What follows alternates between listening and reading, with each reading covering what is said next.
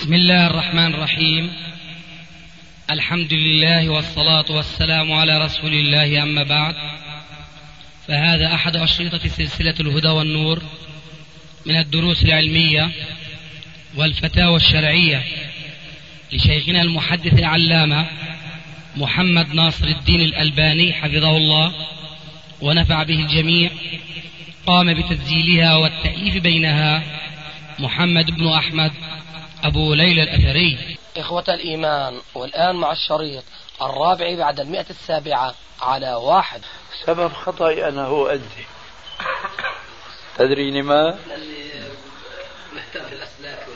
ليس هذا فقط وهذا الجواب مثل ذاك الجواب يعني في اختصار. السبب أنك أنت دائما توصي إخواننا بأنه يقدموا أسئلة جديدة ما تكون متكررة. وهذا السؤال لأول مرة يطرح. فكان لازم تطير أنت فرحا.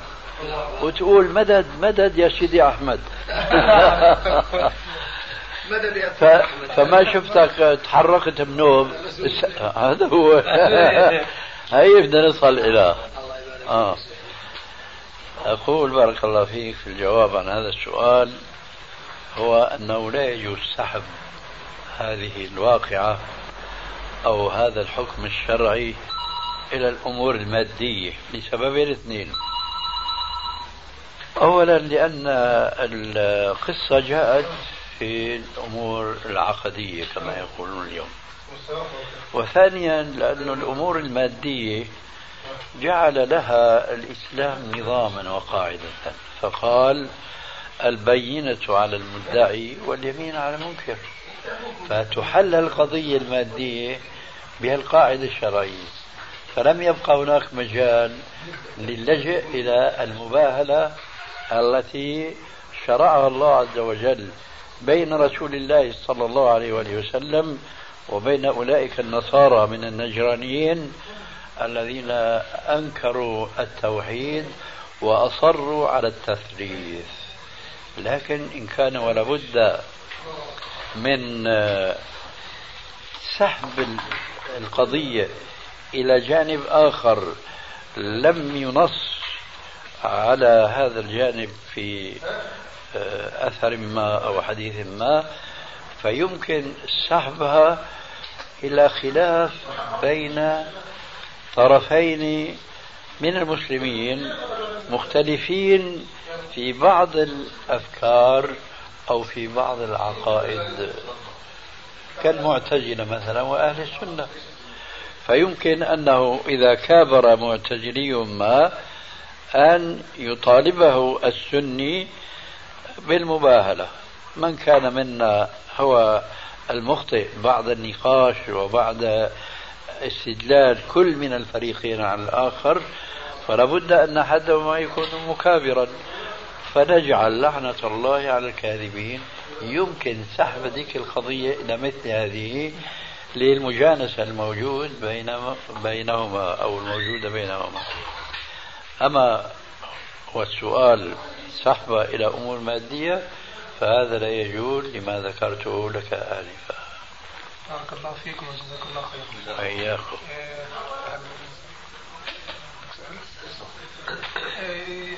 في بالنسبة للجن. يعني هناك مسألتين في أمر الجن. في منهم السؤال الأول وهو الاستعانة بالجن. فمن المعلوم أن الجن لدينا أن الجن هناك كافر وفاسق ومسلم. أيوة. فهل يجوز للمسلم إذا كان باستطاعته أو وقع بعض الأمور وظهر له جن مثلا مسلم فاستعان به في بعض الأمور الدنيوية.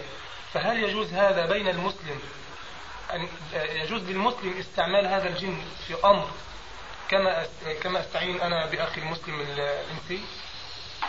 طبعا لا يجوز لكن أنت حينما ذكرت الاستعانة بجن مسلم ما يدريك أنه مسلم؟ هو يقول. هو يقول نعم. وهو عندك مجهول. نعم. وهو عندك مجهول.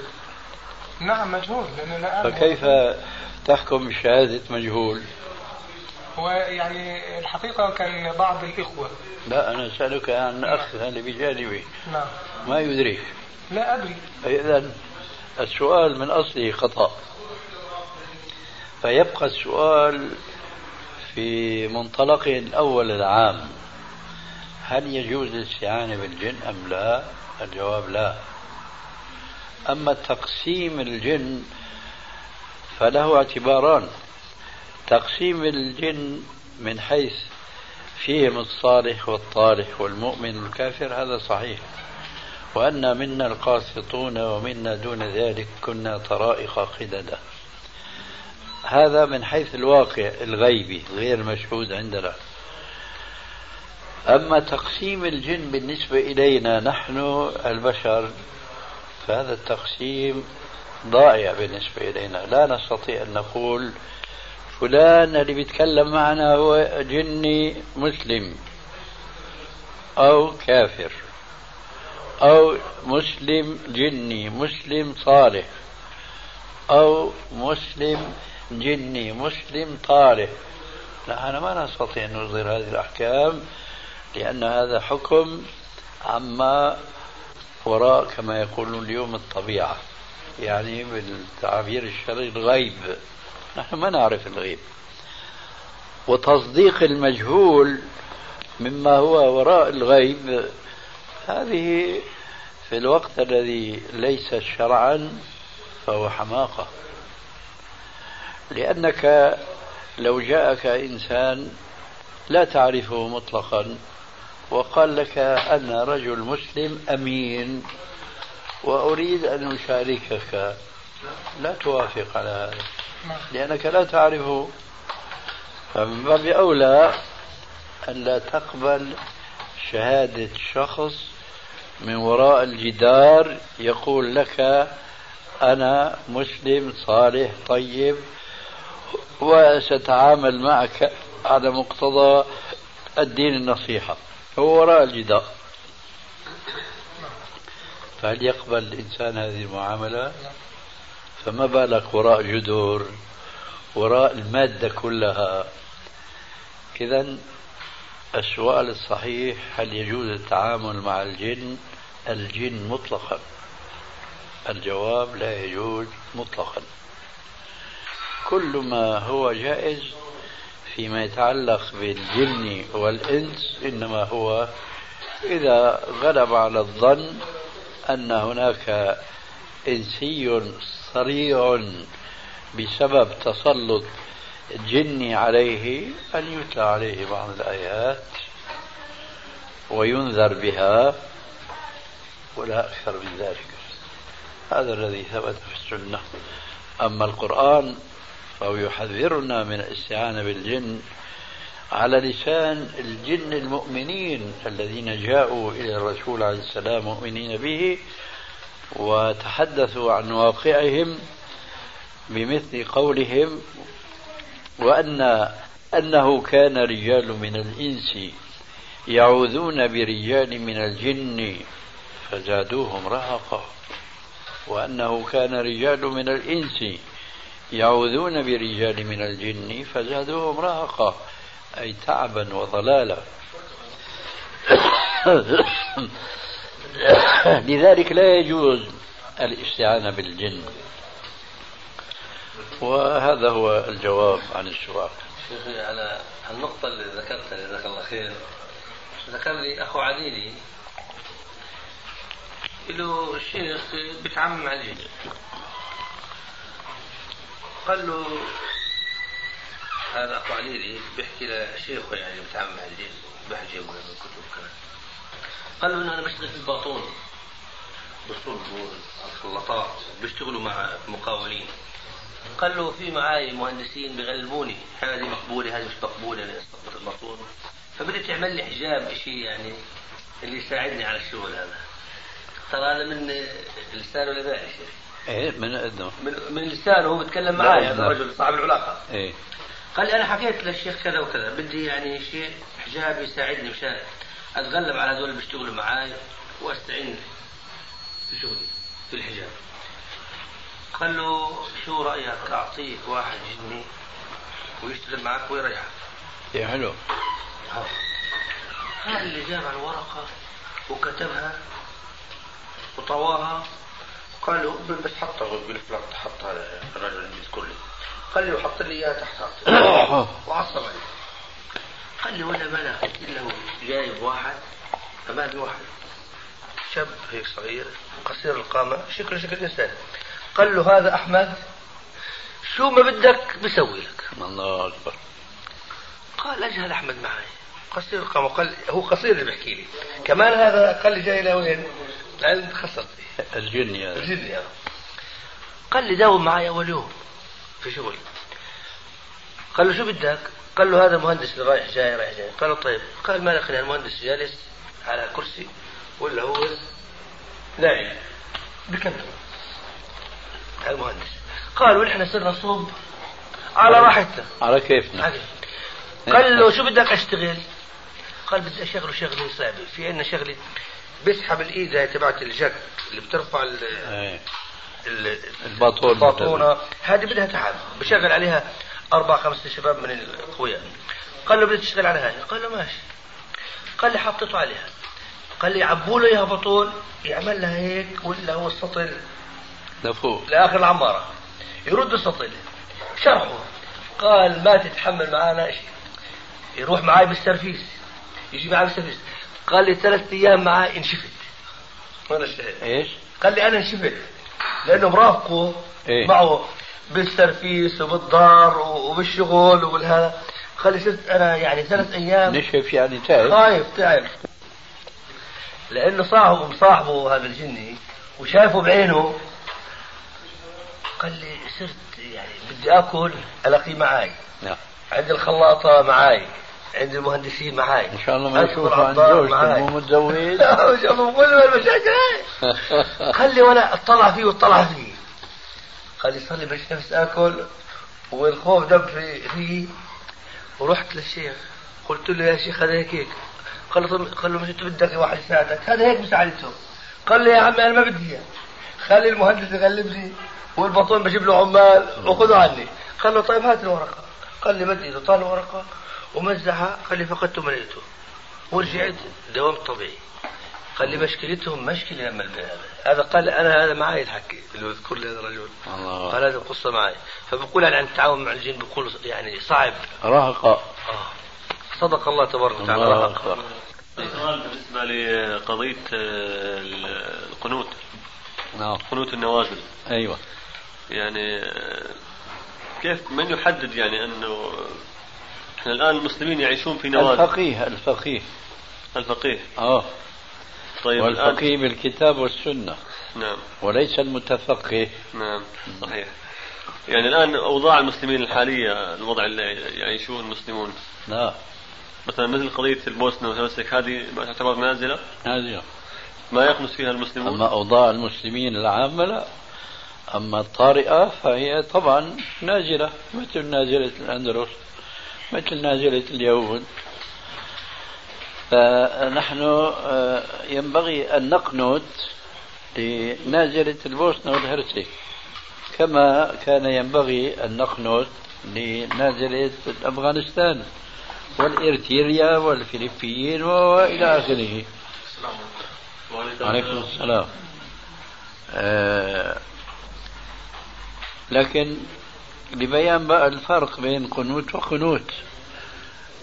لماذا لا يقنتون في دفع صائلة اليهود وعدوانهم؟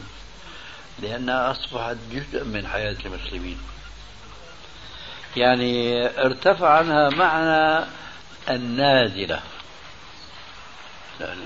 صارت طبيعة وأنا أقول لماذا لا يقنت المسلمون لما حل بالأندلس؟ مضى عليها قرون. صارت جزء من حياة المسلمين صارت الأندلس بلاد من بلاد الكفار. فحينما تنزل بالمسلمين نازلة عارضة فيجب عليهم أو يشرع على الأقل أن يقنتوا. لكن لا سمح الله إذا صارت هذه النازلة جزء من حياتهم. والدليل على ذلك أنه صاروا يعايشوها. وحسبك مثالا اليهود. يعني مصيبة احتلال اليهود لفلسطين مصيبة الحقيقة أخطر من مصيبة احتلال السوفيات لأفغانستان.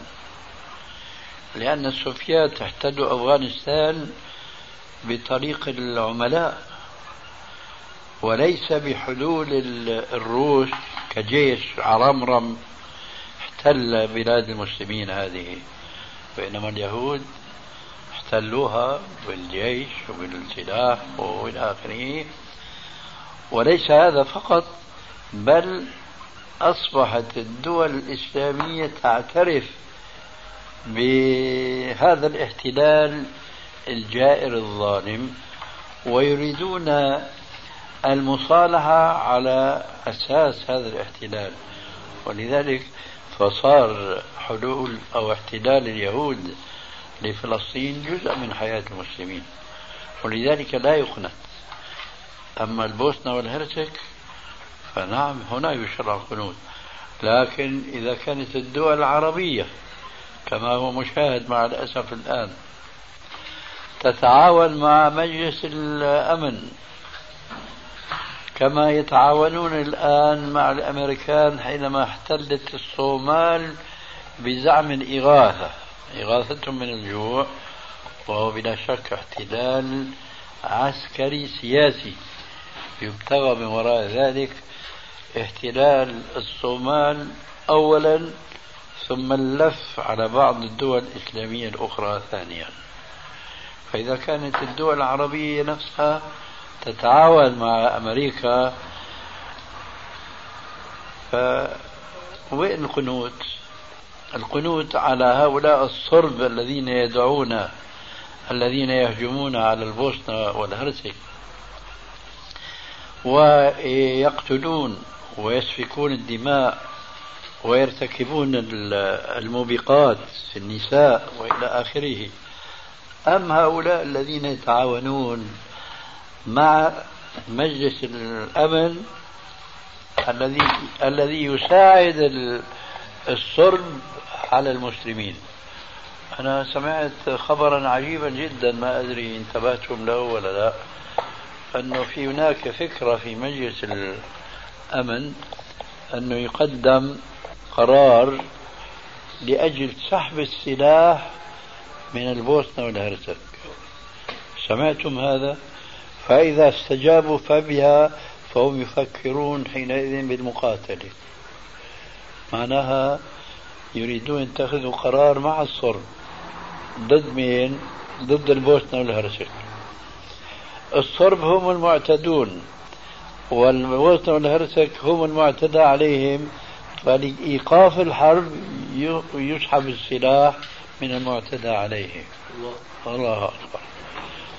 المصائب المسلمين مصائب عجيبة جدا مصائب تترى نرجع باقي الأسئلة إن شاء الله بعد الظهر يا شيخ إن شاء الله يجيبوا الحصير إذا جيبوا الحصير هيك وهذا عادة بلادنا هذا هو طيب عبد الله بس انت إيش بتوجه لي هذا؟ وهو شغال طيب بس قانون هيا شيء أيوه السلام عليكم عليكم السلام قرأت حديثا يا شيخنا في تفسير الجلالين يقول قال صلى الله عليه وسلم إن الذين فرقوا دينهم وكانوا شيعا إنما هم أهل البدع وأهل الأهواء وأهل الضلالة من هذه الأمة. يا عائشة إن لكل صاحب ذنب توبة غير أصحاب البدع ليس لهم توبة. يا عائشة إني منهم براء إني بريء منهم وهم منا براء. ما مدى صحة هذا الحديث؟ وما معنى غير أصحاب البدع والأهواء ليس لهم توبة, توبة. وجزاكم الله طبعا هذا الحديث ضعيف سندا ومتنا كما يقول علماء الحديث. سندا ومتنا. أما السند فلأن فيه علة تمنع من الحكم عليه بالصحة. طبعا أنا الآن غير مستحضر لهذه العلة سوى أني أعرف أن الحديث لا يصح من حيث إسناده. أما أنه لا يصح من حيث متنه فهذا واضح جدا لأن صاحب البدعة مهما كانت بدعته فسوف لا تكون أشر عند الله عز وجل من شرك الكافر المشرك. فإذا كان الأمر كذلك وكان معلوما عند كل مسلم قوله تبارك وتعالى إن الله لا يغفر أن يشرك به ويغفر ما دون ذلك لمن يشاء. فهذا النص صريح بأن الله عز وجل من الممكن الجائز بالنسبة إليه تبارك وتعالى ليس فقط أن يقبل توبة المبتدع بل وأن يغفر له بدعته ولو لم يتب منها لأن بدعته ليست شركا. إن الله لا يغفر أن يشرك به. ويغفر ما دون ذلك لمن يشاء. هذا جواب على افتراض أن البدعة ليست كالشرك وإنما هي دون ذلك. وإذا افترضنا أن البدعة التي أريد آه، بهذا الحديث هي نوع من أنواع الشرك حينئذ نستدل بقوله تبارك وتعالى في صفات الرحمن والذين لا يدعون مع الله إلها آخر ولا يقتلون النفس التي حرم الله إلا بالحق ولا يزنون ومن يفعل ذلك يلقى أثاما يضاعف له العذاب يوم القيامة ويخلد فيه مهانا إلا إلا من تاب وآمن وعمل عملا صالحا فأولئك يبدل الله سيئاتهم حسنات وكان الله غفورا رحيما. لقد بدأ الله عز وجل بذكر المذنبين المجرمين في هذه الآية بالمشركين فقال والذين لا يدعون مع الله إلها آخر. ولا يقتلون النفس التي حرم الله إلا بالحق إلى آخر الآية. ثم استثنى أي بعد أن حكم لهؤلاء بالنار قال إلا من تاب وآمن وعمل عملا صالحا فأولئك يبدل الله سيئاتهم حسنات وكان الله غفورا رحيما. إذا لنفترض أن هذا المبتدع بدعته بدعة شركية. فلماذا لا يتوب الله عليه إذا تاب؟ وقد قال تعالى في الآية السابقة إلا من تاب.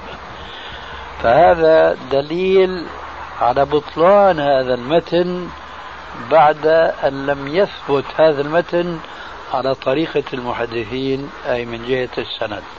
فإذا هذا الحديث لا يصح لا إسنادا ولا متنا. لكن يمكن أن يقال لو افترضنا أن لهذا الحديث أصلا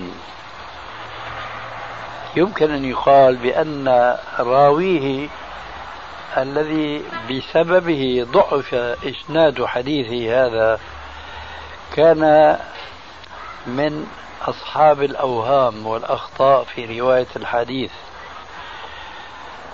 هناك حديث ثابت عن الرسول عليه السلام.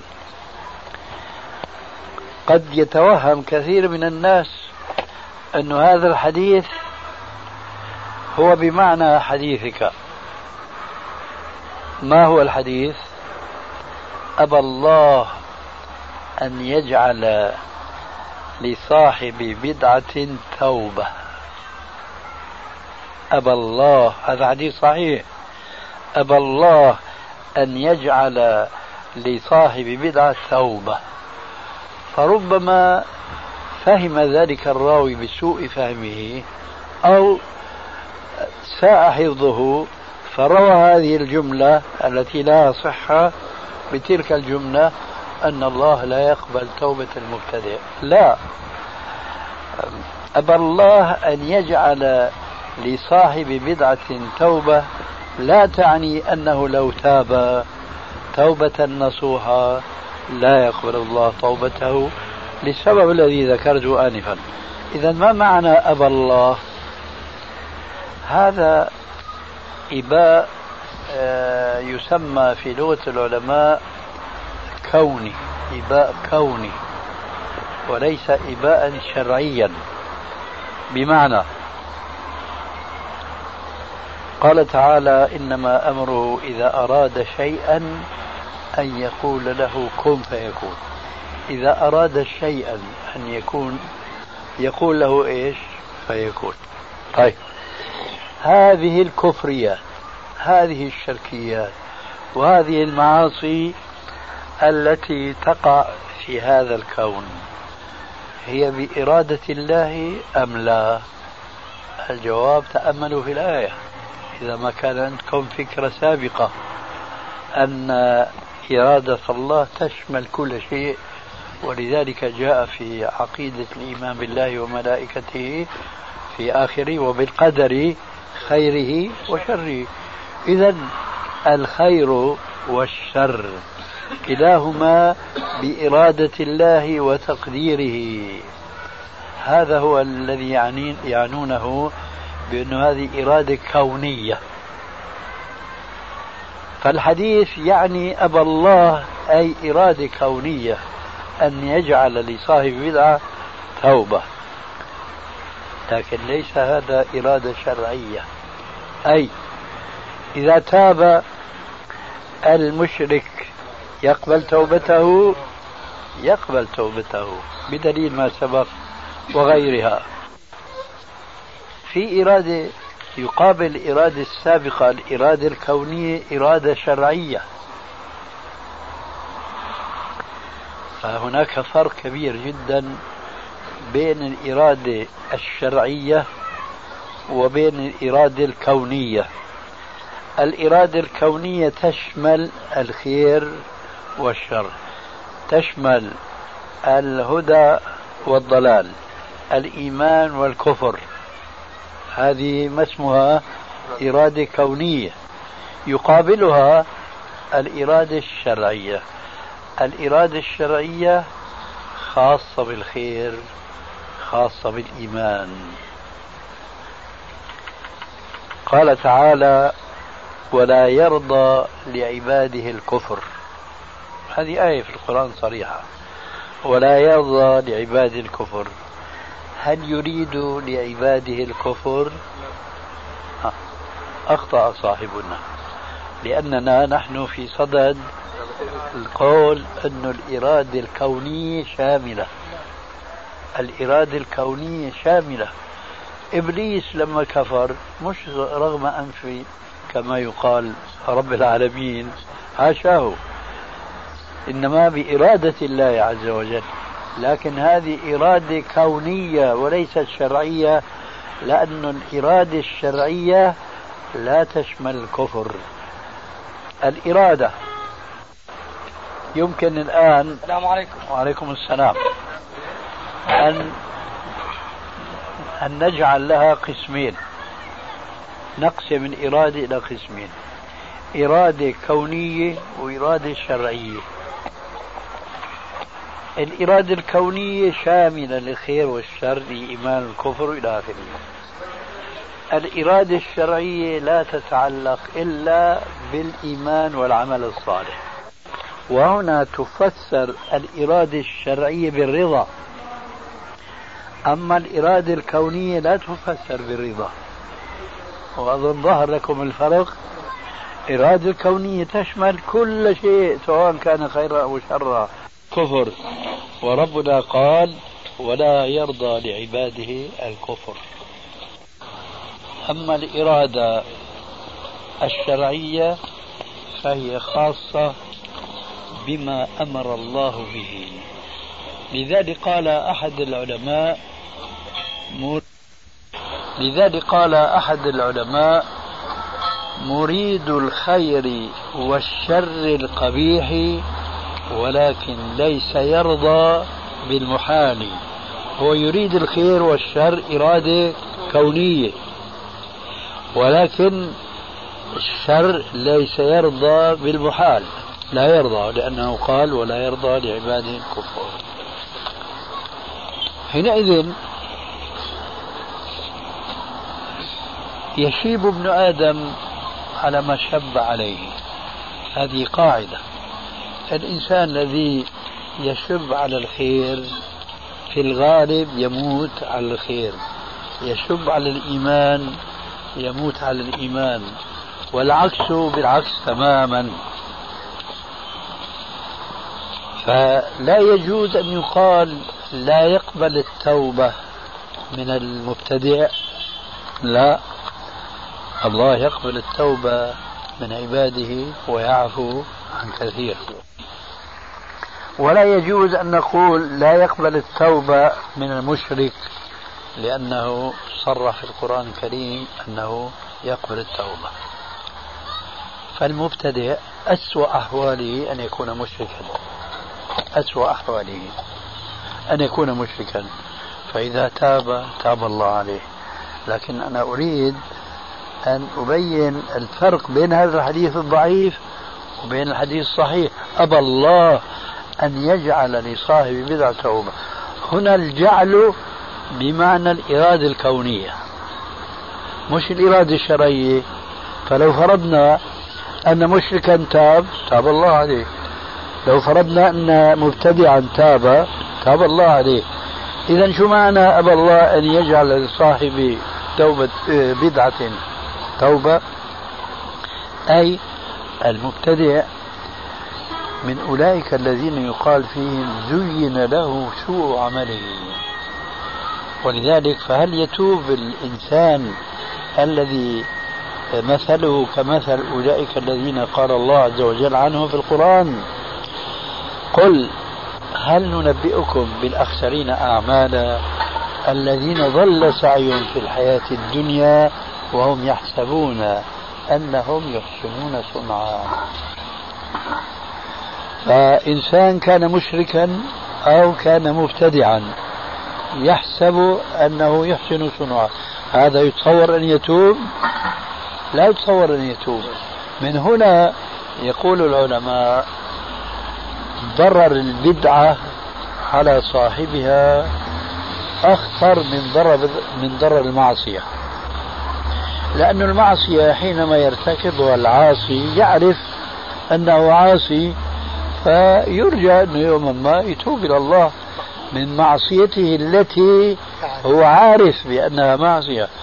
لكن المبتدع الذي لسان حاله يقول رب زدني لأنه يتقرب ببدعته إلى الله عز وجل فهذا لا يتصور أن يتوب إلى الله. فإذا الحديث هنا أبى الله أن يجعل لصاحب بدعة توبة هذا إرادة كونية. أما لو تصورنا وهذا ممكن أن يقع ولو بندرة كالمشرك الذي يعيش دهره الطويل مشركا. صعب جدا أن يتوب إلى الله لأنه شاب على ما شب عليه لكن نادرا ممكن أن يقع. كذلك المبتدع ممكن أن يتوب إلى الله عز وجل لكن هذا على طريقة نادرة جدا حينما يتبين له أنه كان عايشا في الأوهام. أنه هو يعيش في طاعة الله في ظنه وإذا هو في يعيش في معصية الله من حيث أنه ابتدع في دين الله ما لم ينزل الله به سلطانا. إذا الآن استفدنا ضعف الحديث المسؤول عنه أولا وصحة الحديث الثاني غير المسؤول عنه ثانيا. واستفدنا الفرق الجوهري بين الإرادة الكونية والإرادة الشرعية. وثالثا وأخيرا استنتجنا من الفرق بين الإرادة الكونية والإرادة الشرعية. الفرق بين الحديث الضعيف وبين الحديث الصحيح. الحديث الضعيف حكم شرعي لا يقبل الله توبة مبتدع هذا باطل لأنه قلنا لو كانت بدعته شركا فالله يقبل. أما البدعة المذكورة في الحديث الصحيح فهي إرادة ليست شرعية وإنما إرادة كونية. فمن هنا ظهر الفرق واستفدنا من الجولة القصيرة هذه فوائد ثلاثة. ضعف الحديث الأول صحة الحديث الثاني الفرق بين الإرادة الكونية والإرادة الشرعية. ومن هنا نفهم معنى قول ذلك العالم مريد الخير والشر القبيح ولكن ليس يرضى بالمحال. وبهذا ينتهي الجواب. ولذلك الإمام الشاطبي في كتاب الاعتصام يذكر قولا يقول يستحيل على كل صاحب بدعة أن يتوب من بدعته. هو هذا لذلك قلت لكم العلماء يقولون شر البدعة على صاحبها أشر من شر المعصية على صاحبها. لماذا؟ العاصي يمكن أن يتوب لأنه يعرف نفسه أنه عاصي. المبتدع لسان عالي يقول ربي زدني لأنه هو يتقرب إلى الله عز وجل. والله لا يقبل هذا التقرب كما تعلمون من أحدث في أمرنا هذا ما ليس منه فهو رد. هكذا. يندرج في ذلك حديث رسول الله صلى الله عليه وسلم الذي رويتموه في صحيح الترغيب والترهيب في كتاب التمسك بالسنة اللي هو الحديث فيما معناه. يقول في صلى الله عليه وسلم أبى الله أن يقبل من كل صاحب بدع عمل حتى يدع بدعته. فيندرج هذا في هذا نعم. أي نعم. جزاكم الله خير أي نعم.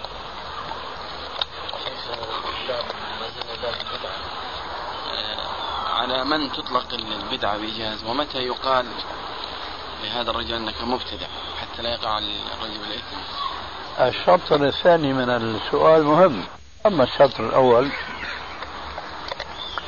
فيعني شيء مكرر البحث فيه والجواب عنه. خلينا بقى نقسم سؤالك إلى قسمين. القسم الأول ما هو باختصار حتى أجيبك عنه؟ ما هو القسم الأول. القسم الأول من السؤال. القسم الأول بقول يعني على من تطلق؟ لا هذا القسم الثاني. أو متى يقال لهذا الرجل ما أنك مبتدع؟ يعني أنا فهمت أنه هذا هو القسم الثاني. وإذا كنت أنت طيب سمعنا الشريط أنا فهمت من سؤالك فائدة أخرى أنت تسأل عنها.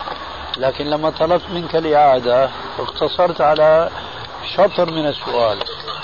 وأنا هذا فيه خسارة إلي. فإن كنت ما عندك أنت ربح أكثر فنجيبك على هذا السؤال.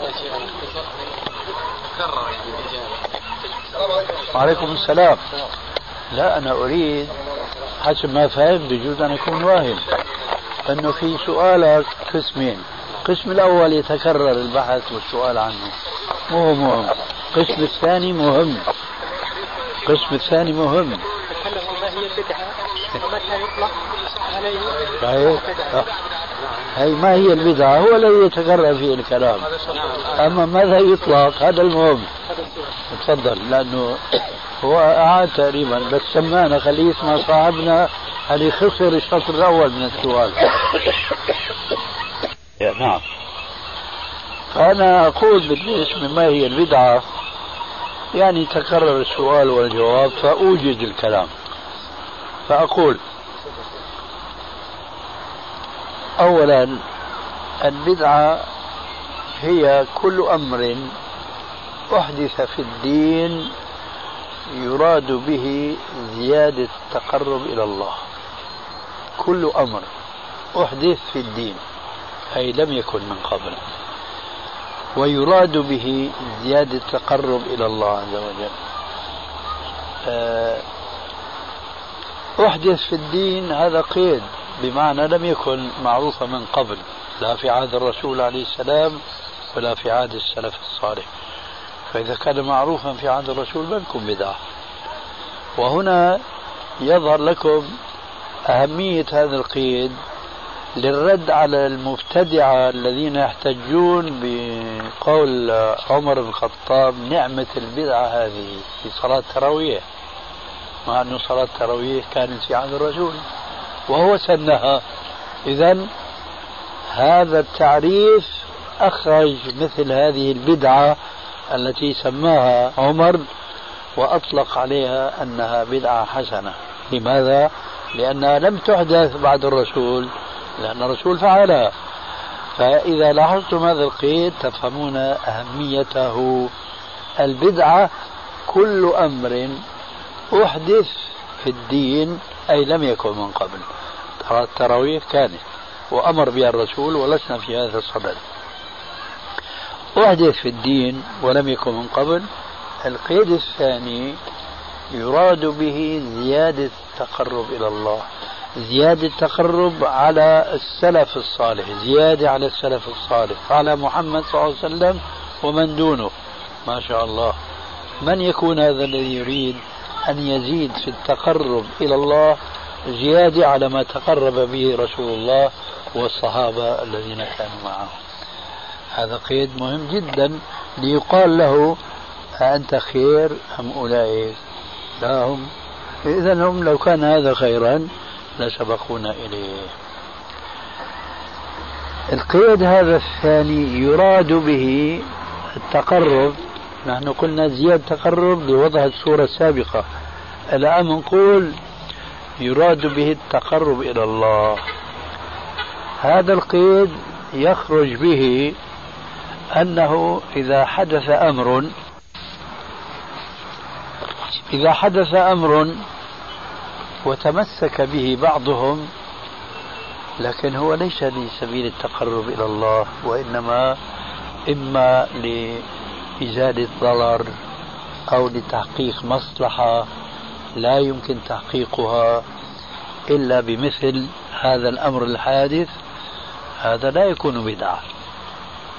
لماذا؟ أولا لا يراد به زيادة التقرب إلى الله.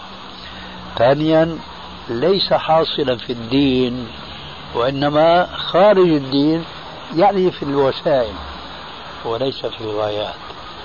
وهنا نصل إلى قاعدة المصالح المرسلة. تسمعون لابد بهذه الكلمة المصالح المرسلة. هذه يكررها كثيرا الإمام الشاطبي في كتابيه العظيمين الموافقات الموافقات الأول والكتاب الآخر الاعتصام. ما هي المصالح المرسلة؟ هي أمور لا ما في حاجة الآن. هي أمور تحدث وتحقق مصلحة شرعية.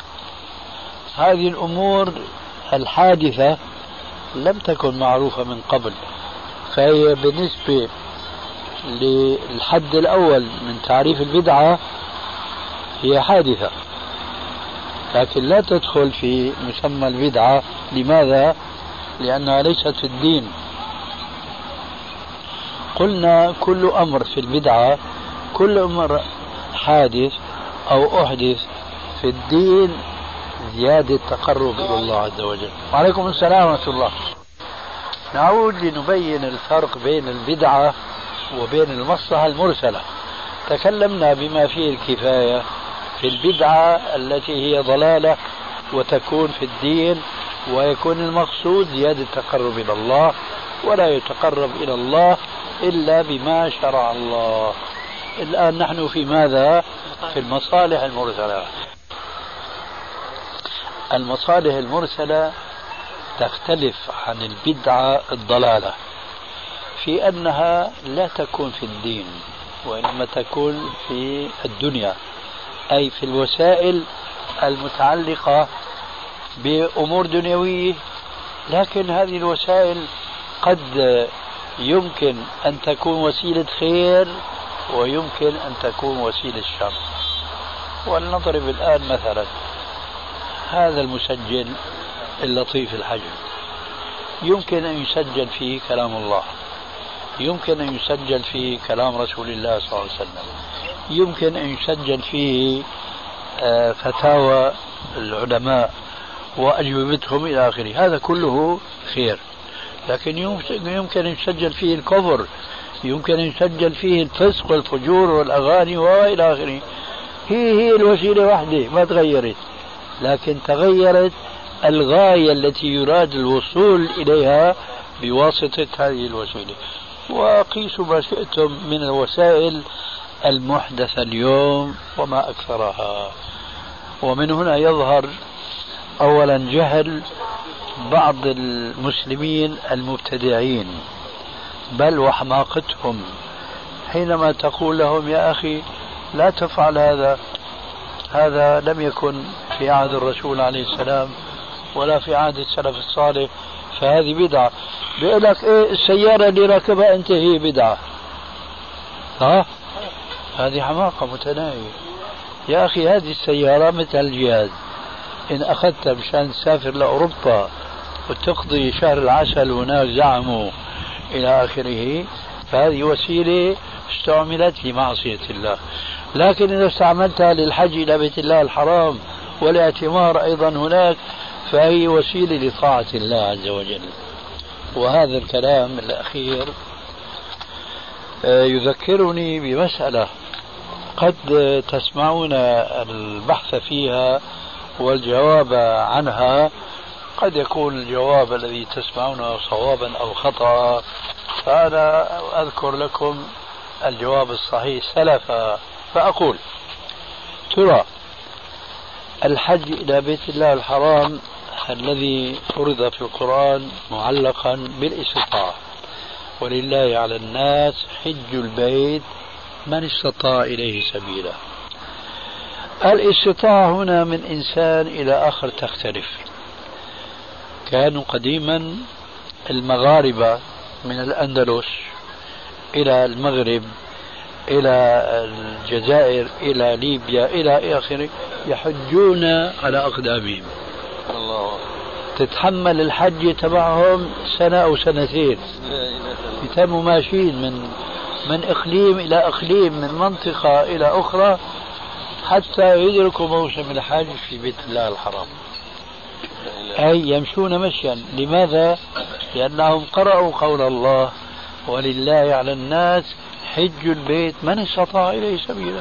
إذا إذا كان ربنا عز وجل أنعم على الإنسان بقوة ونشاط ويستطيع أن يمشي فهذا اسمه مستطيع. أنتم تعرفون مثالا مصغرا البدو الرحل.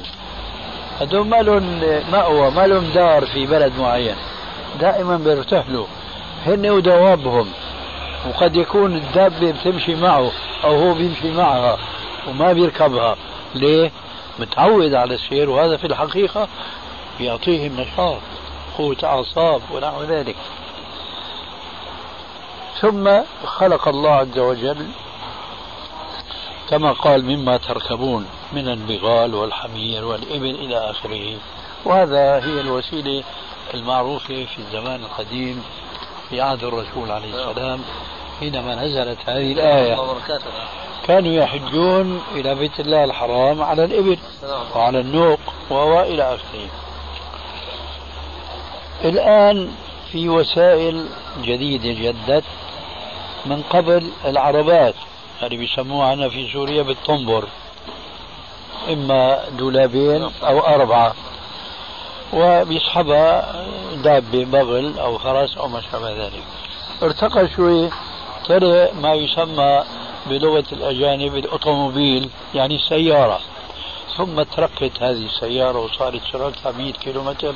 كانت من قبل 40 كيلومتر السرعة أو نحو ذلك. ثم هكذا. وعليكم السلام ورحمة الله. ثم ثم وصلنا للطيارة. السؤال بقى الذي يقال اليوم الذي يطرح نفسه هل الحج إلى بيت الله الحرام الأفضل على الأرجل أم على هذه الوسائل الحديثة التي خلقها الله لنا؟ كثير من الناس يتوهمون أن الحج إلى بيت الله الحرام على الأرجل أفضل من الحج على السيارة أو الطيارة أو نحو ذلك. نحن نقول بكل صراحة وبكل اطمئنان أن الحج إلى بيت الله الحرام الأفضل بالوسيلة التي تتيسر للحاج الذي يشمله عموم قوله تعالى ولله على الناس حج البيت من استطاع إليه سبيلا. فمن لا يتيسر له إلا الحج على الأقدام فهذا واجبه. مرتبة أخرى دابة هذا واجبه. مرتبة أخرى السيارة هذا واجبه. الطيارة هذا آخر شيء وصلنا إليه في هذا الزمان. طيب إنسان يتيسر له كل هذه الوسائل. فأي وسيلة الأفضل؟ يقول بعض الناس الحج على الأرجل لأنه بكل خطوة له حسنة أو عشر حسنات. نحن نقول في رد هذا لو كان الحج على الأقدام لحج رسول الله صلى الله عليه وسلم على رجليه. وهو كما تعلمون إنما حج على ناقته العظواء فلماذا لم يحج على رجليه؟ لأنه بالمؤمنين رؤوف رحيم كما وصفه ربنا عز وجل في القرآن الكريم. ويريد الله بكم اليسر ولا يريد بكم العسر. فلماذا يتكلف الإنسان المشقة؟ والله قد يسر له ما يدفع به المشقة.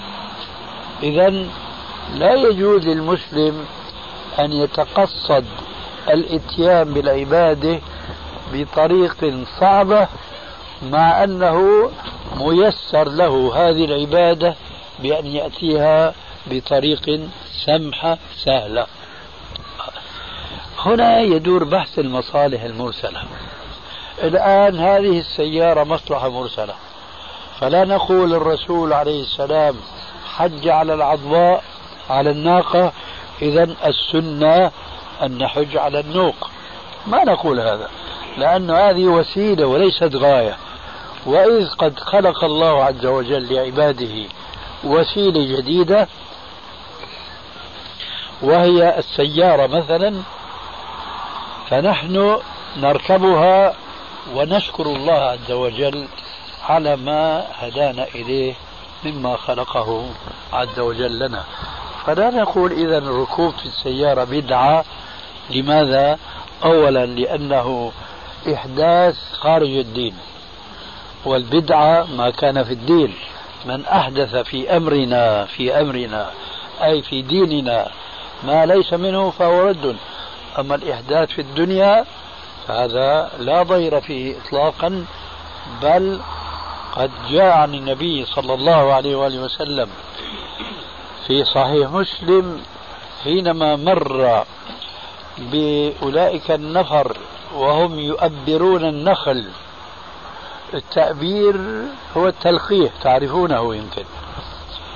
إيه، قال لهم لماذا؟ فذكروا له أن هذا تلقيح. قال لو تركتموه كما هو لو تركتموه. فاستجابوا للرسول لأنه هكذا المسلم طبع على التجاوب مع قوله تعالى يا أيها الذين آمنوا استجيبوا لله وللرسول إذا دعاكم لما يحييكم فتركوا. ولما جاء وقت الجذاذ يعني قطف الثمر وإذا بالثمر خرج شيصا. هكذا في الحديث. شيصا. شو معنى شيص؟ شيص.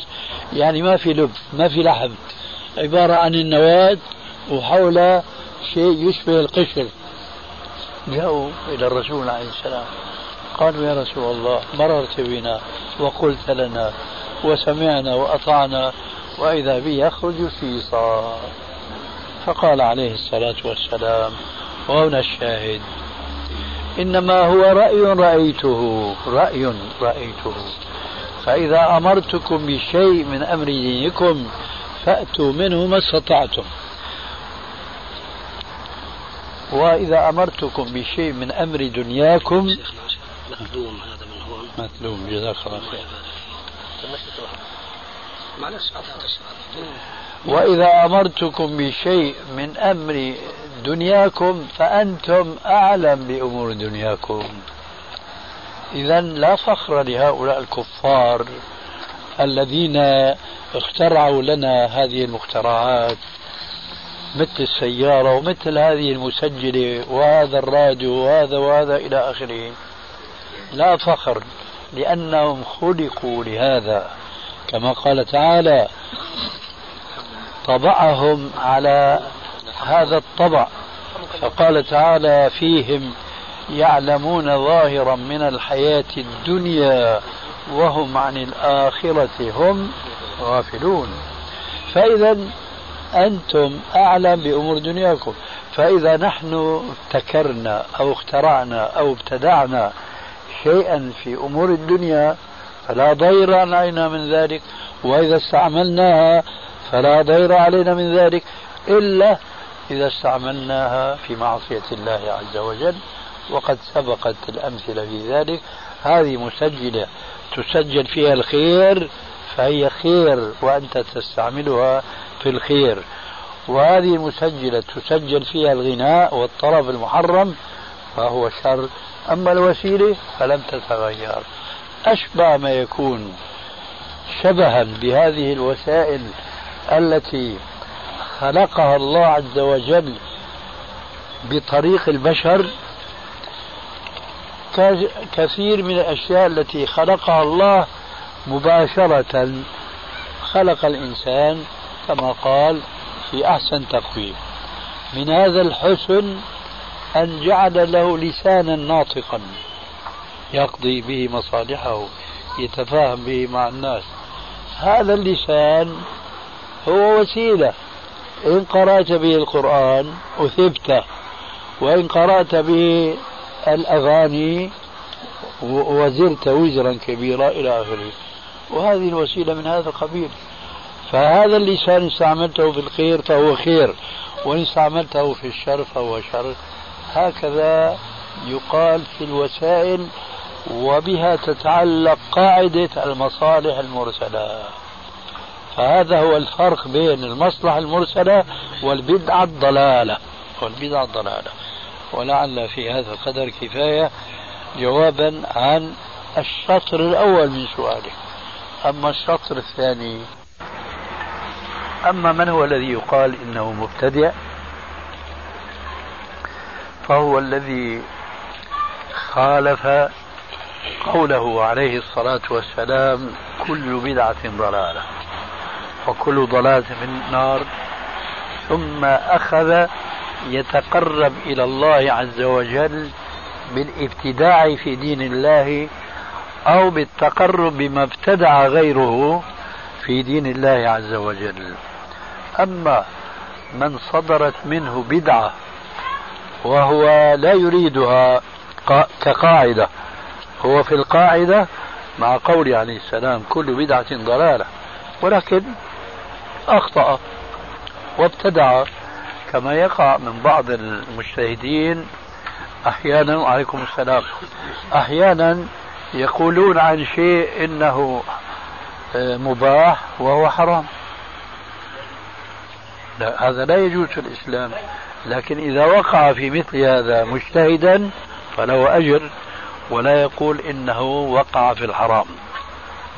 كذلك إذا صدرت بدعة من غير مبتدئ إنما باجتهاد منه لكن الحقيقة أنها بدعة فلا يقال فيه مبتدع أظن ظهر لك الفرق الآن بين هذا وهذا وحصلت الجواب إن شاء الله عن شقي السؤال. والحمد لله رب العالمين.